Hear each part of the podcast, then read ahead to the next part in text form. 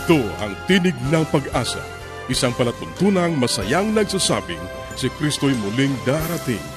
Tiyak na darating at malapit nang dumating. Kaya't kaibigan, pumadakang siya'y sa lubungin.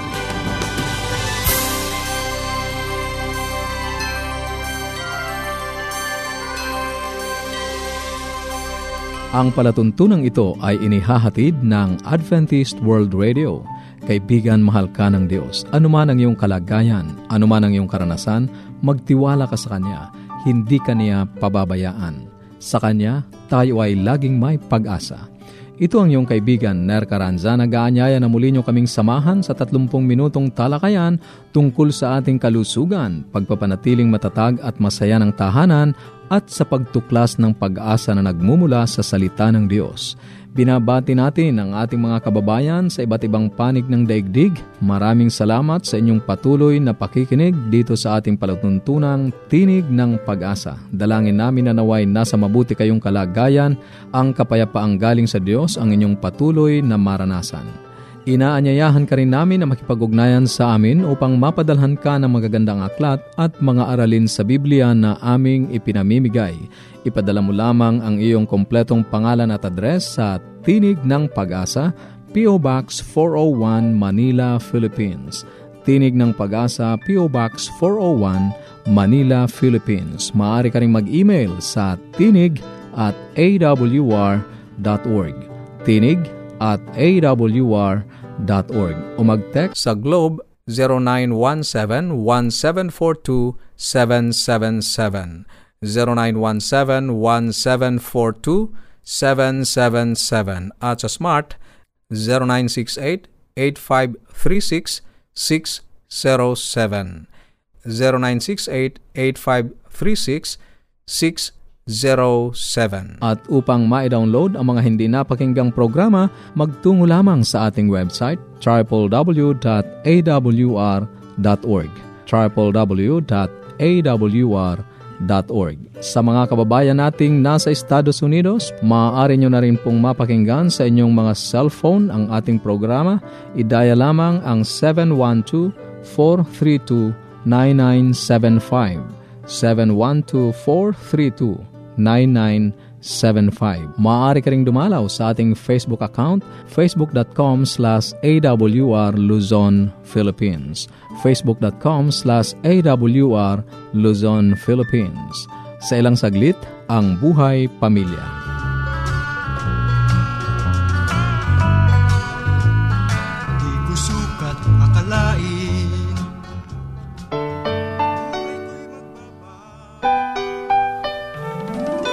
Tayong mga Pinoy, mataas ang pagpapahalaga sa pamilya. Walang hindi gagawin. Lahat kakayanin. Kahit buhay, itataya natin. Kahit anong hirap, kahit anong bigat. Wala yan, basta't para sa pamilya. Isang magandang araw po ang pinapaabot ko sa inyong lahat, mga minamahal namin tagapakinig. Muli pumabalik ang programang Tinig ng Pag-asa sa bahaging Buhay Pamilya. Narito po ang inyong lingkod, si Kuya Ponge. Nagkapatuloy po ang ating marriage alphabet. Narito na po tayo sa letrang W and X. Napakaganda po nito. Alam niyo po ba, sa isang research na ginawa o survey na ginawa, nawawala na po ito sa isang pamilya. Biro nyo, kristyanong pamilya, kristyanong ama, kristyanong uh, asawa, kristyanong mga anak, pero nakakalimutan na po ito dahil nga sa napakaraming ano po, gawain sa buhay. Hindi na bang naisip ko ano ang W? Yes, siguro marahil naisip niyo na kung anong ibig sabihin ng W. Ang ibig sabihin po nito ay worship together.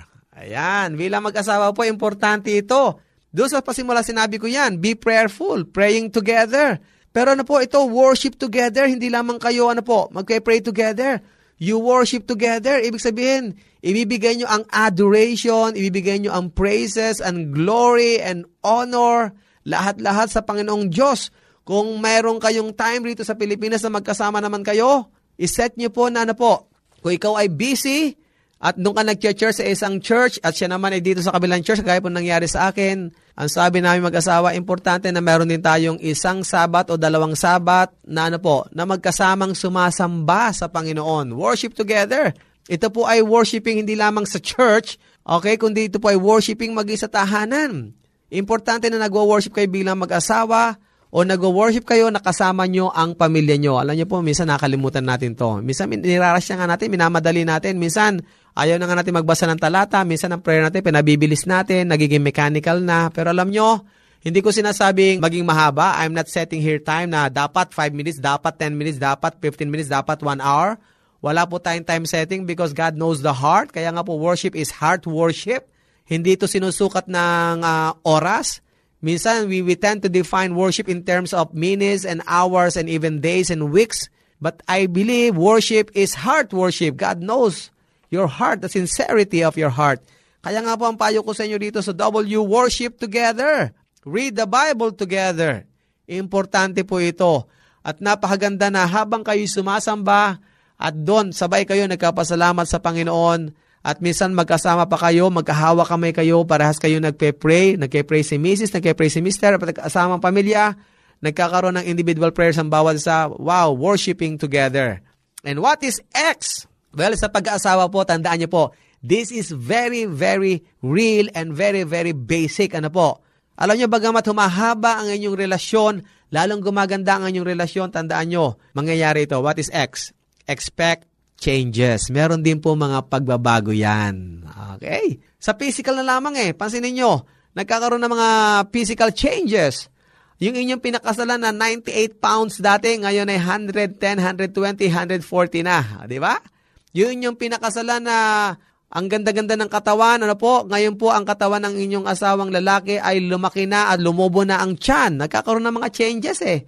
Minsan pinipigil natin yan, dinedelay natin, pero minsan wala tayong magawa. Talaga ang mga changes nangyayari sa buhay natin. Minsan po, ang changes hindi lamang physical. Nagkakaroon din ng changes ng ano po, ng emotional, ano po. Minsan nagiging ano po, nagkakaroon ng mga mood swings, nagiging moody na, lalo pag dumari na yung time na ano po, yung menopausal time, andropausal time, at marami pang iba, ano po, na involved ang tinatawag na mga hormones sa katawan natin. Pag dumating ang mga bagay na to, mga minamahal kapatid, lalo pa tayong manalangin sa bawat isa, lalo tayong manalangin sa Diyos, lalo tayong uh, umunawa sa bawat isa, kasi talaga ang changes will really come. So expect them to come. Ano po? Hindi lamang changes sa inyo, kahit sa inyong pamilya. Yung anak nyo laging kasama nyo dati, sabay kayo magsimba. Okay? Sabay-sabay kayo, together kayo nag-church-church, kumakain. Habang lumalaki sila, mapansin nyo, nagkakaroon ng pagbabago.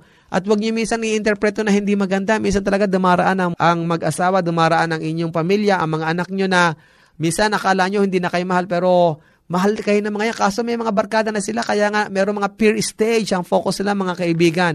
Minsan nandun ang mga kaibigan sa tahanan para hindi ka pinapansin. Wow, minsan may panahon talaga na sa movie, hindi na ikaw ang best actor, ang best actress. Minsan nandun ka na lamang sa likod ng iyong anak, sumusuporta ka.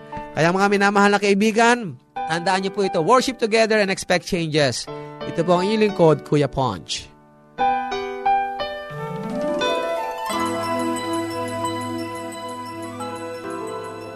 Yes, Dad and Mom are coming. I wish my parents will come too. The best way to spend time? It's with family. Adventists care.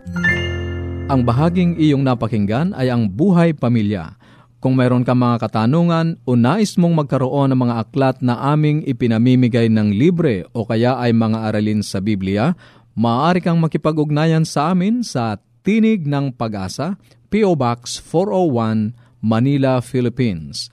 Tinig ng Pag-asa, P.O. Box 401, Manila, Philippines. O mag-email sa tinig at awr.org. Tinig at awr.org www.globe.org. Maaari ka ring mag-text sa Globe 0917-1742-777. 0917-1742-777 at sa Smart 0968-8536-607.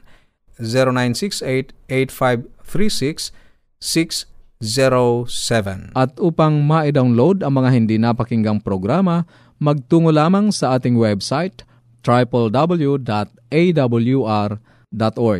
www.awr.org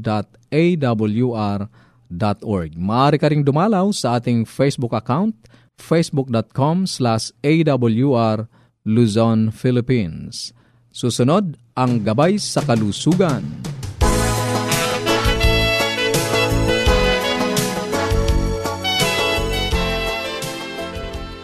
Po'y bumabati sa inyo ng isang maligayang araw. Sana po kayo ay nasa mabuting kalagayan at walang anumang dinaramdam sa inyong pangangatawan. At, at alam niyo po yung nagdaang limang programa natin, pinag-usapan po natin ang cancer and diet. At ngayon pong araw na to ay malapit na po nating tapusin ito. Ngunit importante din po itong ting mga pag-uusapan. Alam po ba ninyo kung kayo po ay nagbabasa sa Biblia, naisip po ba ninyo kung ano talaga ang original plan ng Panginoon sa atin sa ating pagkain? Ano ba talaga yung diet nung araw, no?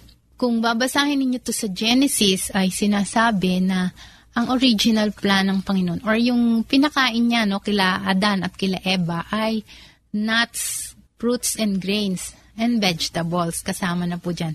Nuts, fruits and grains no. I'm sure masasarap ang mga pagkain doon sa Garden of Eden. At alam nyo, yan din ang plano ng Panginoon sa atin kahit nandito tayo sa mundong ito. I mean, kahit hindi na tayo dun sa Garden of Eden, the more, no? Dahil dito sa mundo nating ginagalawan ngayon, mas lalong maraming mga harmful things in the surrounding and in the diet. At alam niyo po na yan ang isang panukala sa atin ng Panginoon na kumain tayo ng mga pagkaing healthful or makakabuti sa ating katawan. At yun na nga po, ine-encourage po natin yung pagkain ng mga nuts, fruits, and grains and vegetables. Ibig sabihin, iiwasan po natin ang pagkain ng mga flesh or ng karne, no? At paano po ba to? Ang unang-unang advice ay Siyempre, hindi natin mabibigla, no? Bukas talagang tigil na. Ang katawan natin mag-a-adjust. Pero kailangan planuhin natin yan at unti-unti natin. Pwede natin sabihin, oh sige, ngayon, pag-aaralan ko hindi kumain ng karne, no? Baka, kalabaw, or whatever, or pork, no? Lalo-lalo na po yung pork. At alam nating hindi yan makakabuti sa katawan. And then, pag nasanay na po tayo, at the same time, mag-aral po tayo ng mga anong substitute, kung anong mga dapat ibang kainin na mas healthful, ngunit kasing sarap, no? At yun po ang makakatulong sa atin dahil yan ang magbibigay sa atin ng kalusugan. At alam niyo po ba, meron pong isang babae, no? Siya po si Mrs. Ellen G. White. Siya po ay binigyan ng divine guidance ng Panginoon. Hindi ko po alam kung nabasa na ninyo ang mga sulat niya. Siya ay nabuhay ng mga 1800s hanggang 1915. At marami po siyang nakuhang inspiration na binigay sa kanya ng banal na spirito. At alam niyo po ba, kung babasahin niyo ang kanyang mga writings or mga sinulat tungkol sa health, ay advanced pa siya sa science ngayon. Yung pong nagdaang programa natin, sinabi ko po sa inyo yung mga pagkain ng karne, pagkain ng mga vegetables, yung mga toxins, no, yung pagdumi ng matigas or pagdumi ng malambot. Alam niyo po ba na sa kanyang mga sulatin ay nasabi na po niya ito na ito ang mga bagay na nakakapag-cause ng cancer. Ngunit siya po ay hindi naman nakatapos ng medicine or na, naging scientist man lang. Ay, kung sa aking pagkakaalam ay elementary grades lang naabot niya, ngunit may wisdom, no? Ito pong importante, may wisdom ang kanyang sinasabi at napapatunayan na to ng siyensya. At sinabi niya doon na ang plano ng Diyos sa atin, no? Alam po natin na darating muli ang Panginoon na bago tayo dalhin sa langit tahanan niya, no? Bago nila tayo dalhin sa tahanan niya sa langit, ay gusto niya na ang tao ay magkaroon na ng original diet, yung binanggit ko na nuts, fruits, grains, and vegetables. Kaya sana yan ay itanim din natin sa isip natin. At alam nyo, marami pa siyang sinabi na darating daw ang panahon na yung cow's milk, no? Milk, eggs, butter, vinegar ay makakasama daw po yan sa katawan natin. At alam niyo na po na mga findings na yan, ano, yung mga milk, egg, source, butter sources ng cholesterol at cancer. At alam niyo po ba yung mga meat eating, sinabi rin niya yan noon pa. Eh, hindi nga po ba, meron tayo mga mad cow disease, bird's flu, no? Pinapatay po yung mga hayop dahil nagdadala ng sakit yan. Kaya po dapat ay ingatan na po natin yan. Bago pa sumapit sa atin yung mga sakit na yan, ay ingatan na po natin. At kung meron po kayong chance na basahin ang mga writings ni Mrs. Ellen G. White, ito po ay hindi lamang inspirasyon spiritual, mundi sa health natin ay makakatulong po siya. Kaya sana po ay nagustuhan ninyo ang ating pinag-usapan ngayong araw na to. Po ay nagpapaalam sa inyo, nagpapasalamat hanggang sa muli nating pagsasama-sama. Paging Dr. Rodriguez, you're needed at room 321. Dr. Rodriguez, Mrs. Martinez, room 321, please. Kailangan na po nating i-dialysis ang asawa ninyo. New outlook and a healthy lifestyle makes a big difference. Adventists care. Ang katatapos na bahagi ay ang gabay sa kalusugan. Para sa inyong mga katanungan o anuman ang nais ninyong iparating sa amin, maaari kayong sumulat sa Tinig ng Pag-asa, P.O. Box 401 Manila, Philippines. Tinig ng Pag-asa, P.O. Box 401 Manila, Philippines. O mag-email sa tinig at awr.org. Tinig at awr.org. Maaari ka rin mag-text sa Globe 0917-1742-777. 0917-1742-777. At sa Smart, 0968-8536-607. 0968-8536-607. Maaari ka rin dumalaw sa ating Facebook page, facebook.com slash awr Luzon, Philippines. facebook.com slash awr Luzon, Philippines. Dadako na tayo sa ating pag-aaral ng Biblia. Kumusta ka kaibigan? Napakabuti ng Diyos sa iyo sapagkat ikay pinagpapala. Binibigyan ka ng pagkakataon na iyong pag-aralan ang kanyang salita sa magitan ng ating broadcast sa radyo. Muli, narito ang iyong kaibigan, Pastor Romeo Mangiliman, upang makasama mo sa pag-aaral ng banal na kasulatan. Dadako tayo sa ating salaysay o thesis number 18. Ang wika sa English ay ganito, Working to give up our sins can keep us from giving up ourselves. Ang paggawa upang ipaubaya ang ating mga kasalanan ay pipigilin tayong ipaubaya ang ating mga sarili. Halimbawang ipinasya mong magbigay ng pag-aaral ng Biblia.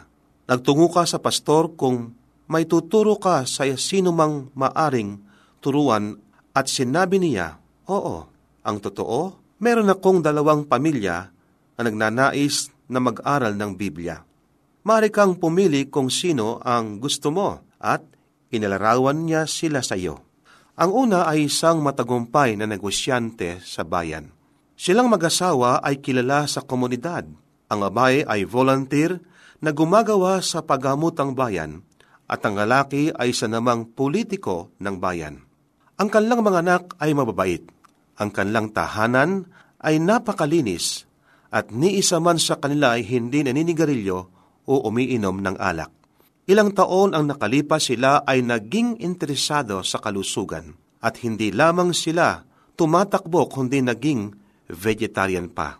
Ang kanilang pagkahilig sa kalusugan ang nagbunsod sa kanila na magtanong tungkol sa mga Adventista.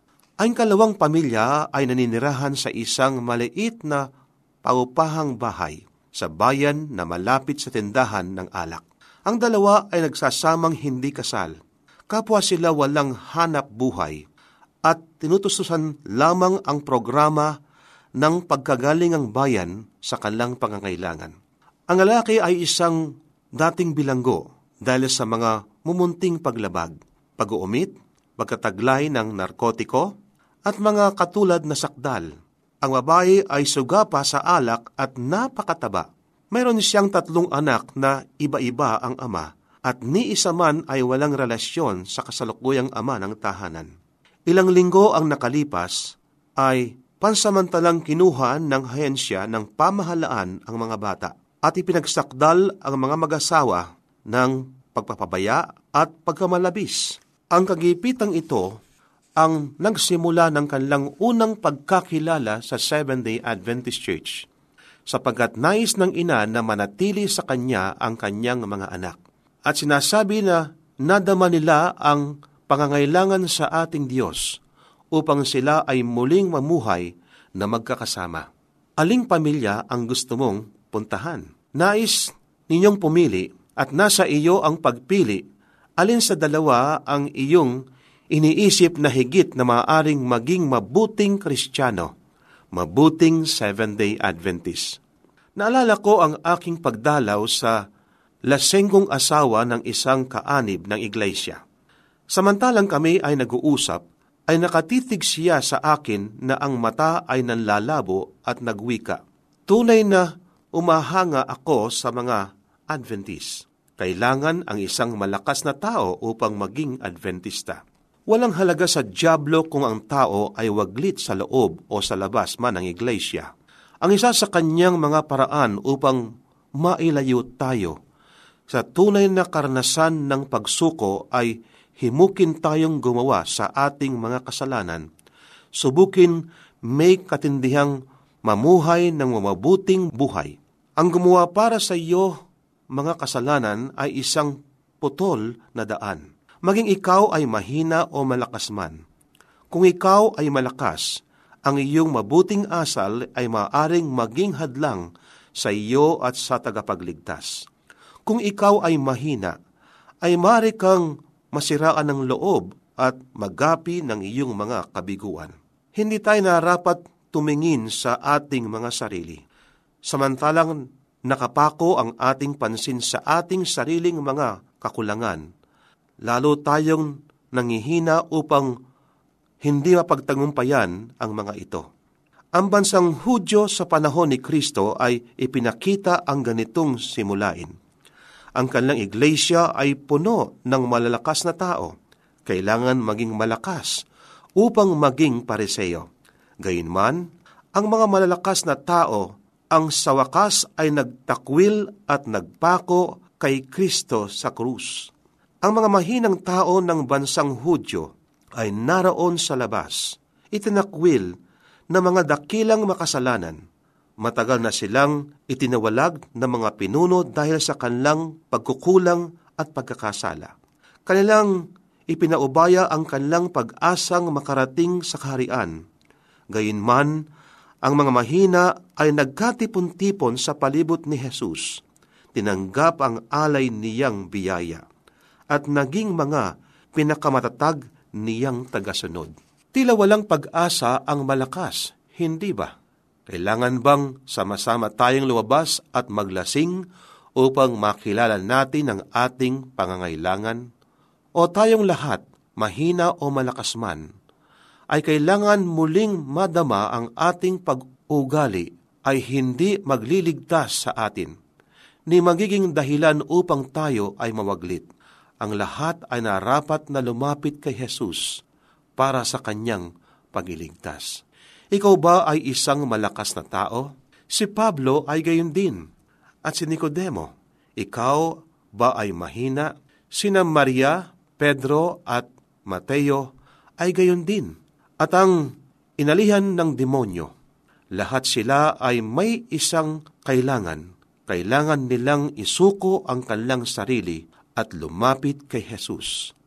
Nasumpungan nilang lahat na sila ay tinanggap niya nang sila ay lumapit sa Kanya.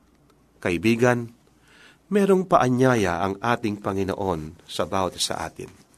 At isa karoon, nais kong bumasa salita ng Diyos sa aklat ng San Mateo, Kapitulo 11, versikulo 28 hanggang 30. Magsiparito sa akin kayong lahat ng apapagal at nabibigatang lubha, at kay aking papagpahingayin.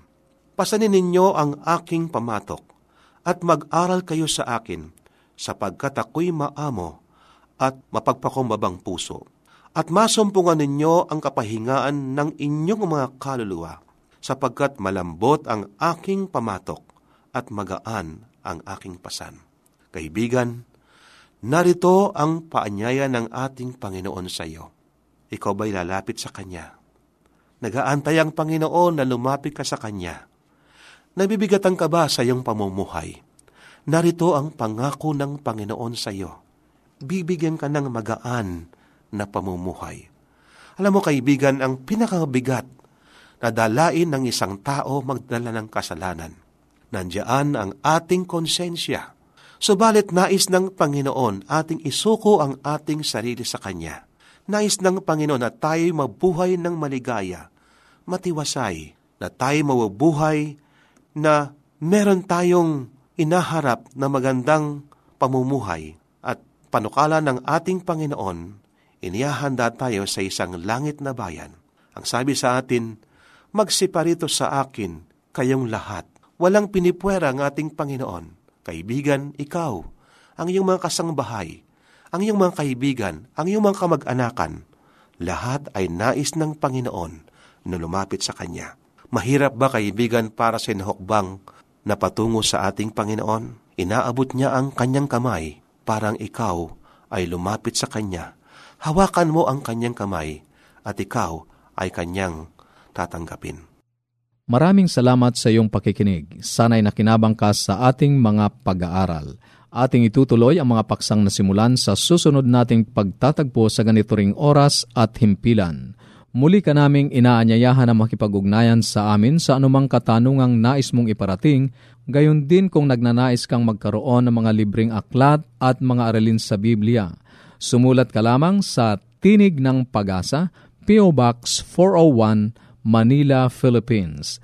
Tinig ng Pag-asa, P.O. Box 401, Manila, Philippines. Maaari ka rin mag-email sa tinig at awr.org tinig at awr.org o magpadala ng mensahe sa ating Facebook account facebook.com slash awr Luzon, Philippines.